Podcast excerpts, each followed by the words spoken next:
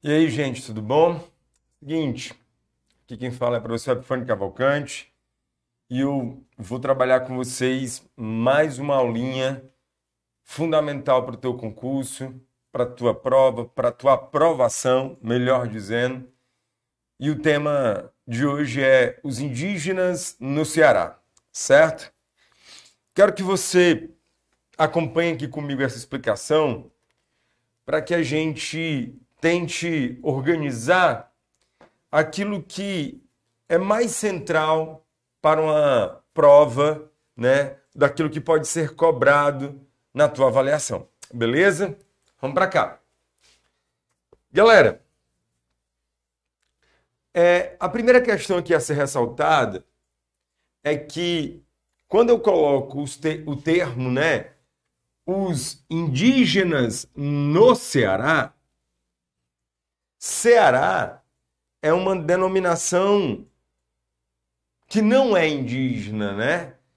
O indígena, ele não tem essa noção territorial e das fronteiras que o português, que o colônia europeu vem aqui impor. Não é isso. Então, é, os indígenas não estavam dizendo, ei, eu sou cearense, ei, eu sou é, baiano ou eu sou pernambucano. Para os indígenas, isso não era uma questão. Que fique bem né, evidente essa ideia. Então, quando eu coloco os indígenas no Ceará, na verdade, seriam o quê? Os povos indígenas que habitavam o território que hoje chamamos de Ceará. Então, seria isso. Repetindo, os povos indígenas que habitavam um território que hoje nós chamamos de Ceará. Beleza? E aí, ó, primeira coisa a ser pensada sobre esses povos. Não vamos nunca cair naquele equívoco, que inclusive recorre até um, em, em um preconceito, de pensar que todos os indígenas são iguais, né? Muito ao contrário disso, por sinal, viu, gente? A questão indígena é essencialmente da diversidade, certo? Então, ó, não vamos, né, tentar perceber, tentar avaliar os indígenas que é, habitavam essas terras cearenses como sendo todos iguais, porque isso, óbvio, que é uma inverdade. É errado, é falso. É, a primeira bandeira que veio para cá foi a bandeira de um cara, que eu nem anotei aqui o nome dele, né? A bandeira de Pero Coelho.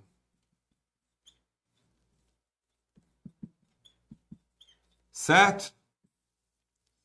Então, a expedição de Pero Coelho, o relato que Pero Coelho deixa é que ele encontra cerca de 70 tribos diferentes, certo? Na chamada região da Ibiapaba. Beleza? Sempre bom destacar. A Ibiapaba era uma espécie de quartel-general dos indígenas, sabe? É, muitos povos, vez ou outra, acabam que recorrendo a Ibiapaba inclusive como uma zona de proteção, né? O litoral sempre é mais exposto, né? Então a ideia é ir para o interior, né? Nesse caso aqui, para uma serra, para inclusive evitar o contato com esse colono europeu. Gente, outra coisa interessante de ser percebida é o tom dos relatos feitos pelos padres jesuítas que aqui estiveram. Certo? Repetindo. A bandeira de Pero Coelho relata o quê? Que tínhamos aqui aproximadamente 70 tribos. E isso que ele encontra só na região da Ibiapaba. Com relação aos jesuítas, gente, sempre é bom perceber que há aí um, uma divergência muito grande na moralidade, no modo de encarar né, a religião entre jesuítas e indígenas, né? Então, os relatos dos padres jesuítas sempre vão ter esse tom moral, o moralizador, né? Você imagina, o padre jesuíta encontrando os indígenas, por exemplo, em relações poligâmicas, né? Ou poliândricas. Para quem não sabe, a poligamia é quando o indivíduo ele socialmente é aceito que ele tenha várias parceiras sexuais. Vamos chamar isso numa linguagem mais nossa, né? De casamento. O índio não tinha essa concepção que nós temos, certo? E ainda tinha a poliandria, que é quando a mulher pode ter esses vários parceiros, entende? Então, ó, poligamia é o homem, poliandria é a mulher, certo? Então, repetindo, é claro que o olhar do jesuíta é um olhar moralizador, é um olhar que vê aquela prática como equivocada, pecaminosa e afins, beleza? Galera, é... os indígenas, eles foram usados pelo colono português das mais variadas maneiras. Repetindo, os indígenas, eles foram utilizados pelo colono português das mais variadas maneiras. E aqui eu vou colocar aqui algumas, né, ó como força de trabalho, como intermediários de negociações, como soldados e até como fornecedor de alimentos. Certo? Destacando para você que o processo colonial, principalmente em seus primeiros momentos, ele dependia ou ele é, era bastante é, facilitado quando havia uma aliança do europeu com os nativos. Gente, era quase impossível o europeu fazer o um empreendimento colonial sozinho, certo? Então, enfatizando aqui de novo no que, que o índio era utilizado, ó, o índio era força de trabalho, o índio era intermediário de negociações, o índio era soldado para as guerras quando aconteciam, e o índio também era fornecedor de alimentos. Muitas vezes, em regiões bem longes, bem difícil acesso, a única alimentação que o europeu poderia encontrar era nas tribos indígenas. Entende? Interessante perceber que vai acontecer de uma maneira ou de outra esse tal processo de miscigenação. É muito comum a história do colono europeu com a mulher indígena, né? A mais famosa, talvez, seja a história, por exemplo, do guerreiro branco e da Índia Iracema. Certo? Então, repetindo, é muito comum que esse europeu, ao chegar aqui em terras coloniais, no nosso caso, ao chegar no Ceará, ele vá ter é, um contato sexual, às vezes até uma relação duradoura mesmo, né? que a gente chamaria de namoro com mulheres indígenas. Como eu disse, o caso mais famoso, o caso, ou o suposto caso, né, da Indiracema com o guerreiro branco. Os indígenas locais. Como eu disse, os índios não sabem o que é Ceará, Pernambuco, Bahia, não, tinha essa noção certo? Os indígenas estão por aí e acabou a história, certo? Quando a gente vai tratar da questão indígena que habitavam aqui no Ceará, olha aqui, Primeiro elemento a ser salientado: dificuldade de fontes. Galera, os indígenas, eles não têm fonte escrita. Certo? Repetindo, os indígenas, eles não escrevem, né? Então, achar algo sobre eles se faz muito mais difícil. Beleza? Repetindo, né? É, é relato, é vestígio. Então, é mais complicado trabalhar, já que eles não deixavam por escrito as suas histórias. Galera, não existe unanimidade na historiografia quanto à localização e à denominação desses povos. Claro, gente, como é complicado achar as fontes, os historiadores trabalham com indícios, com relatos, com oralidade. Então, por isso que podem dizer assim: ei, tal povo vivia ali em tal canto, e não ser, e ser em outro lugar, porque isso ainda está em construção, certo? O estudo mais famoso e mais aceito é, em relação aos povos indígenas que habitavam o território onde hoje é o Ceará é de um cara chamado Carlos Studart. Né? Coloquei aqui para você, ó, a classificação etnográfica de Carlos Studart, certo? Esse é o único? Não. Esse é o mais aceito, esse é o mais é, evidente, por isso que ele pode ser cobrado numa prova de vocês, tá certo? O que é importante lembrar? Olha aqui, ó. Esses termos, tupi, tremembé, cariri, tarairu e G, isso aqui, são o que nós chamamos, galera, de troncos linguísticos.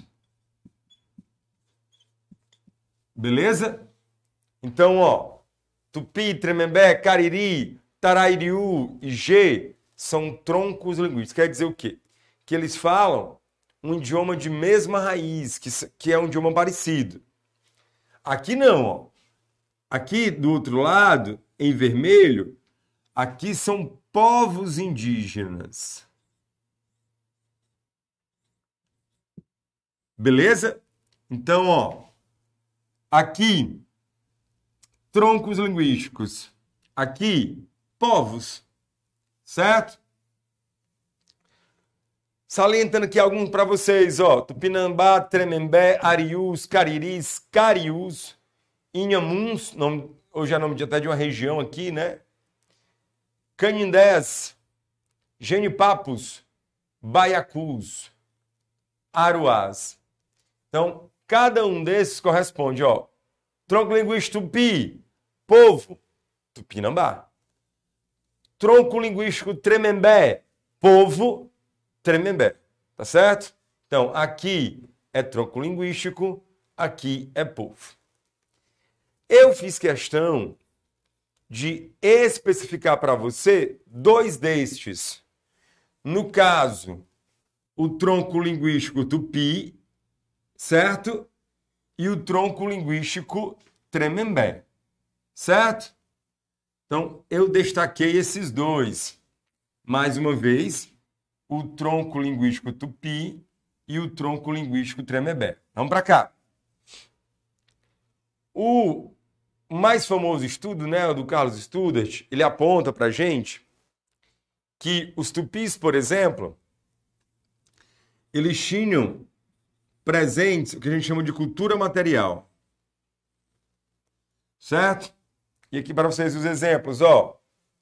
Uso de redes, flechas de várias pontas, cerâmica, habitavam em malocas, construíam canoas. As canoas eram bem rudimentares, as, coroas, as canoas eram basicamente um tronco de árvore, eles deixavam aquilo oco e eles quase sempre né, usavam essas canoas, navegavam de pé, como se fosse um stand-up paddle, entendeu? Era bem parecido com isso. Os tupis já, por exemplo, plantavam algodão e construíam para eles, né, utensílios de algodão, roupa, certo? Dentre os povos tupis, nós vamos ter os tabajaras. Vem aqui, ó, tá vendo, ó? Certo? OK? Tabajaras. O que acontece?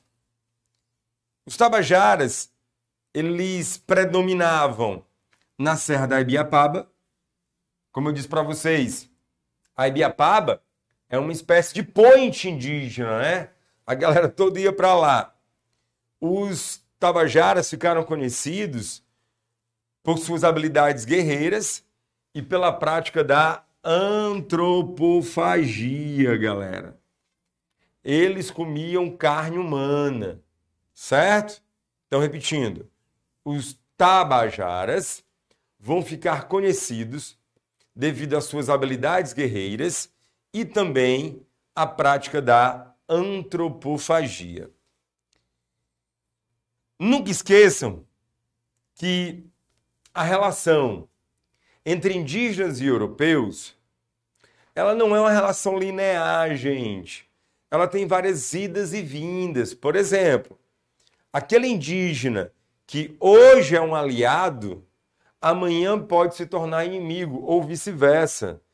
Hoje ser inimigo e amanhã se tornar aliado. Quero enfatizar: não pense que a relação entre europeu e indígena ela é linear, porque ela não é. Ao contrário disso, né? É cheia de altos e baixos. No caso aqui, ó, pontuais alianças com o elemento europeu. Então, quando você olha para o Tabajara, ora, eles foram aliados dos europeus, outro momento, eles foram bem é, resistentes à empreitada colonial. Galera, além dos tabajaras, dentro do povo tupinambá, nós temos os potiguares, ó. Potiguares também mantiveram diferentes relações com o colono e, liderados por um índio chamado de Jacaúna, eles fizeram uma aliança, pelo menos de, de momento, bem sólida com um cara chamado Martim Soares Moreno. Repetindo, mais uma vez, é, os potiguares, liderados por um, um camarada chamado de Jacaúna, eles fizeram um importante acordo com Martim Soares Moreno. Foi desse acordo dessa aliança que surgiu o forte de São Sebastião. Certo? Mais uma vez, da aliança entre os indígenas conduzidos pelo índio Jacaúna, do povo Potiguar, foi que consolidou-se a construção do Forte de São Sebastião. Certo? Galera, degradação da relação com os portugueses. Como eu disse, ora é aliado, ora é inimigo, ora há uma posição de maior neutralidade. O que, que é fato? Não é uma relação linear. Certo? Galera, aliança com os holandeses. Isso quer dizer o quê? Lembrem vocês que o Ceará ele foi constantemente visitado por algumas nações europeias. Portugueses, franceses, holandeses, né? Nesse caso aqui específico, a gente está estudando, avaliando, o que, é que nós temos? Os holandeses sendo aliados dos indígenas. Só que isso não dura por muito tempo. Os mesmos holandeses que ajudaram a conquista, né? Os mesmos indígenas que ajudaram os holandeses, eles retrocedem em sua ideia e passam a combater os holandeses. Galera, lá nos idos do século 17, os portugueses retomam a posição sobre o Ceará. E em relação aos índios, eles vão organizar os famosos aldeamentos. Não esqueçam disso. Aldeamento é uma forma de lidar com os nativos, onde os europeus, né, faziam lá uma vila artificial para que essa galera ficasse restrita e aprendesse, né, a fé, aprendesse os ritos católicos, beleza? O outro grupo, o chamado Tremembé, eles ocupavam uma extensa faixa litorânea. Em relação aos Tremembés, era mais comum que eles se mostrassem como opositores ao projeto colonizador. Eles não se deram muito bem com a, as empreitadas portuguesas. Muito ao contrário, certo? Eles também se deixavam muito, muito, muito evidente a sua oposição à catequese. Eles não aceitavam ser catequizados. Mas, como eu disse, é, não dá para aguentar essa resistência por muito tempo, né? Falta de instrumento, falta de é, armas, falta de é, logística, né? O que, que vai acontecer? Mesmo os tremembés, que se mostravam muito evidentemente contra o colono, eles vão finalmente ser aldeados. Isso foi quando?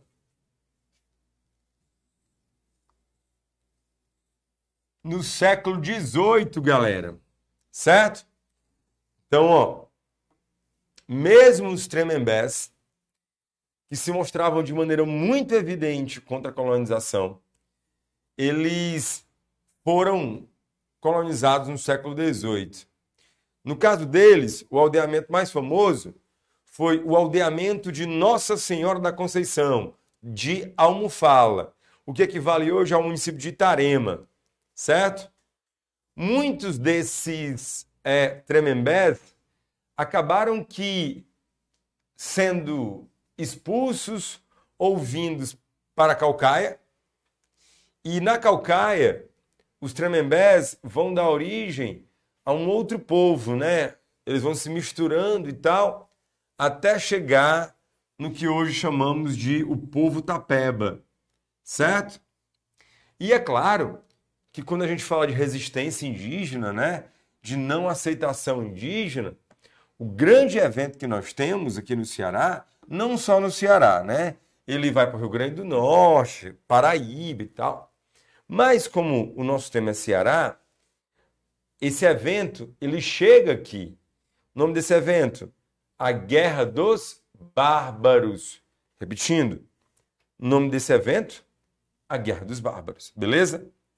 Eu vou agora é, entrar aqui no comentário de algumas questões sobre o povoamento indígena, a sua relação com o colono europeu e por aí vai.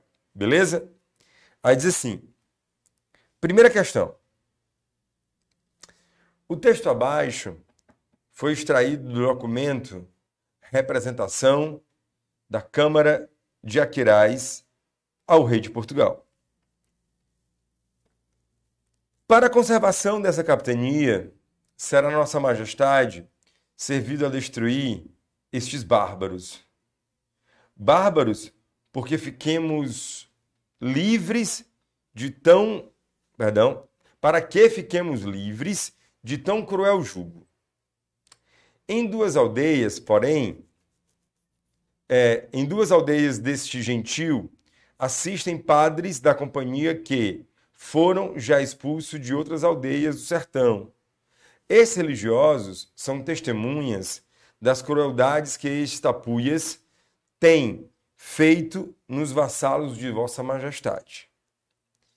Só representamos a Vossa Majestade que missões como estes bárbaros são escusadas, porque de humano só tem a forma, e quem disser outra coisa é engano conhecido.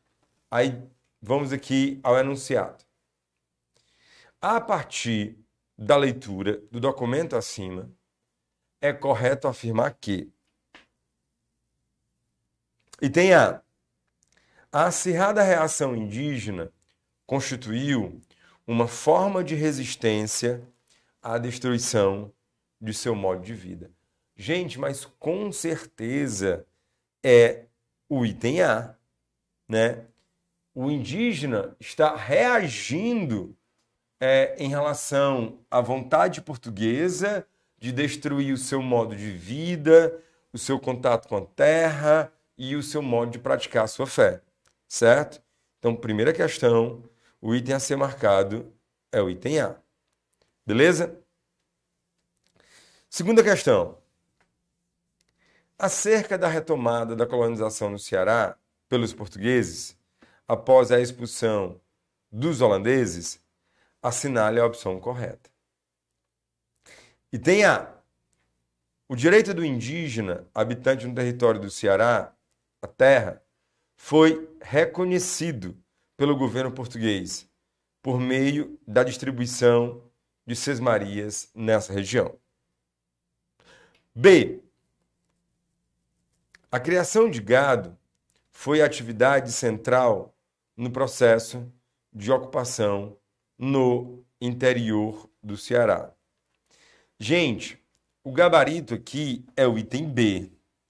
Só que mais que o gabarito, quero que você pense, primeiro, no item A, que é falso, diz o quê? Que o direito do indígena habitante do território do Ceará, a terra, foi reconhecido pelo governo português por meio da distribuição de Sesmaria. Gente, é claro que o índio não recebeu Sesmaria. O índio, na verdade, ele foi uma vítima das Sesmarias, né? O índio já estava naquela terra, já estava ocupando, trabalhando e morando. Aí chegou o europeu e disse: Epa, essa terra aí é minha. E foi o que disse? O dono. Quem era o dono para eles? O governo português. Certo?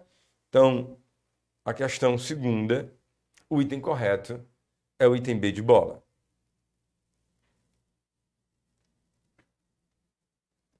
Questão 3.